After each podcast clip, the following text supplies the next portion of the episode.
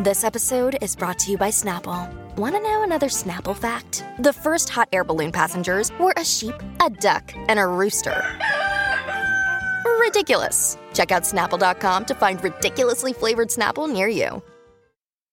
The Burt Show. Time to get buzzed on the hot goss from Hollywood with Abby. It's the Burt Show's entertainment buzz. Monica and Joey are paying their final tributes to Chandler. Of course, I'm talking about Matthew Perry and Courteney Cox and um, I forgot the guy who plays uh, Joey Tribbiani. Matt LeBlanc. Matt LeBlanc. Sorry, he's literally, literally written right here. It's all good. Um, he posted on Instagram yesterday. He said, "It is a with a heavy heart that I say goodbye. The times we had together are honestly among the favorite times of my life. It was an honor to share the stage with you and to call you my friend. I will always smile when I think of you, and I'll never forget you. Never." Spread your spread your wings and fly, brother. You're finally free. Much love. And of course, he had to end it with a little dark humor. He said, and I guess you're keeping the 20 bucks you owe me. Courteney Cox, who played Monica, his love interest, um, also wrote on Instagram, she said, I am so grateful for every moment I had with you, Maddie, and I miss you every day.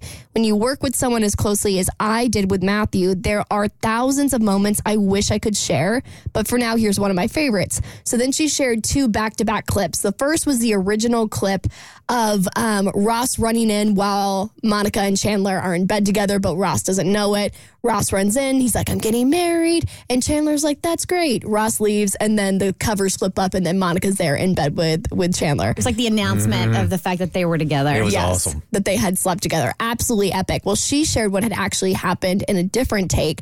And she said right before Ross had run in, um, or the character of Ross had run in, uh, Matthew told her to say a really funny line after he left. So, same thing happens. Ross runs in, I'm getting married. That's great. Leaves. And then Chandler flips over the covers. Courteney's like, Do you.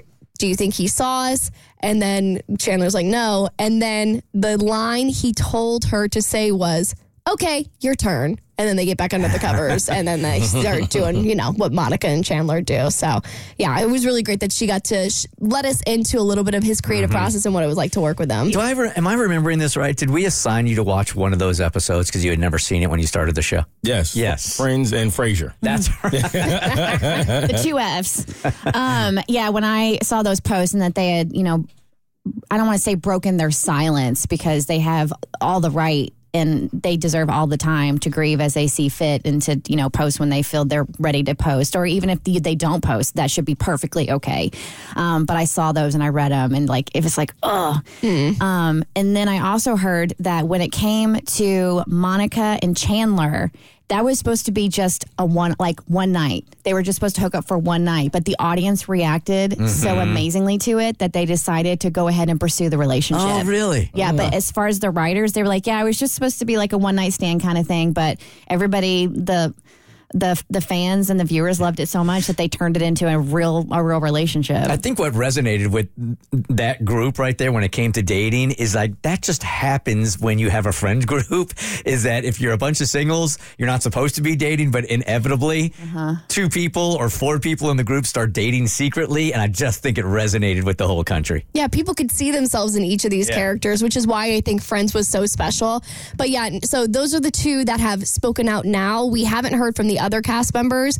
I've been hearing some rumors that Jennifer Aniston is taking this particularly hard because he because she recently lost her father as well. So it's been a lot of grief and a lot of loss in a short amount of time. But I'm hoping we'll also hear from them soon and, and hear what's been going on with them.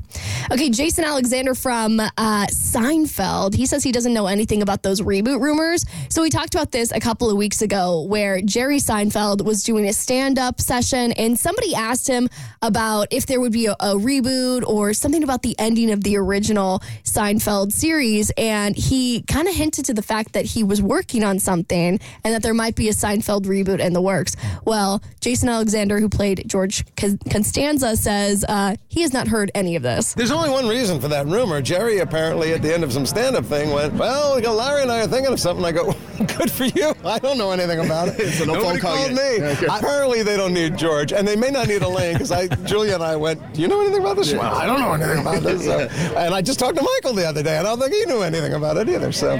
Well, he, he needs to work right now because I think he's doing like, uh, isn't he doing commercials for like A phone company, A phone company, yeah. a He- cellular company. yeah, he needs to work. He has a recurring role on Young Sheldon too. so. oh, he does? Okay, then he's doing fine.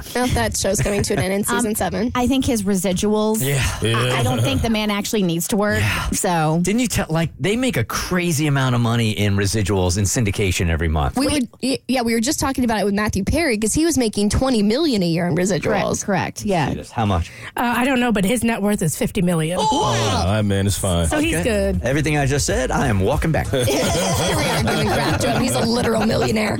All right, one of the Kardashians is one of the Kardashians' businesses is getting called out for scamming people. I'll fill you in on the details on your next eBuzz on the Burt Show. Again? Shocker.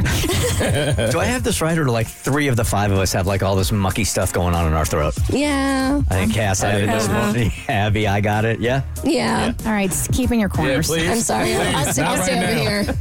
The Burt Show.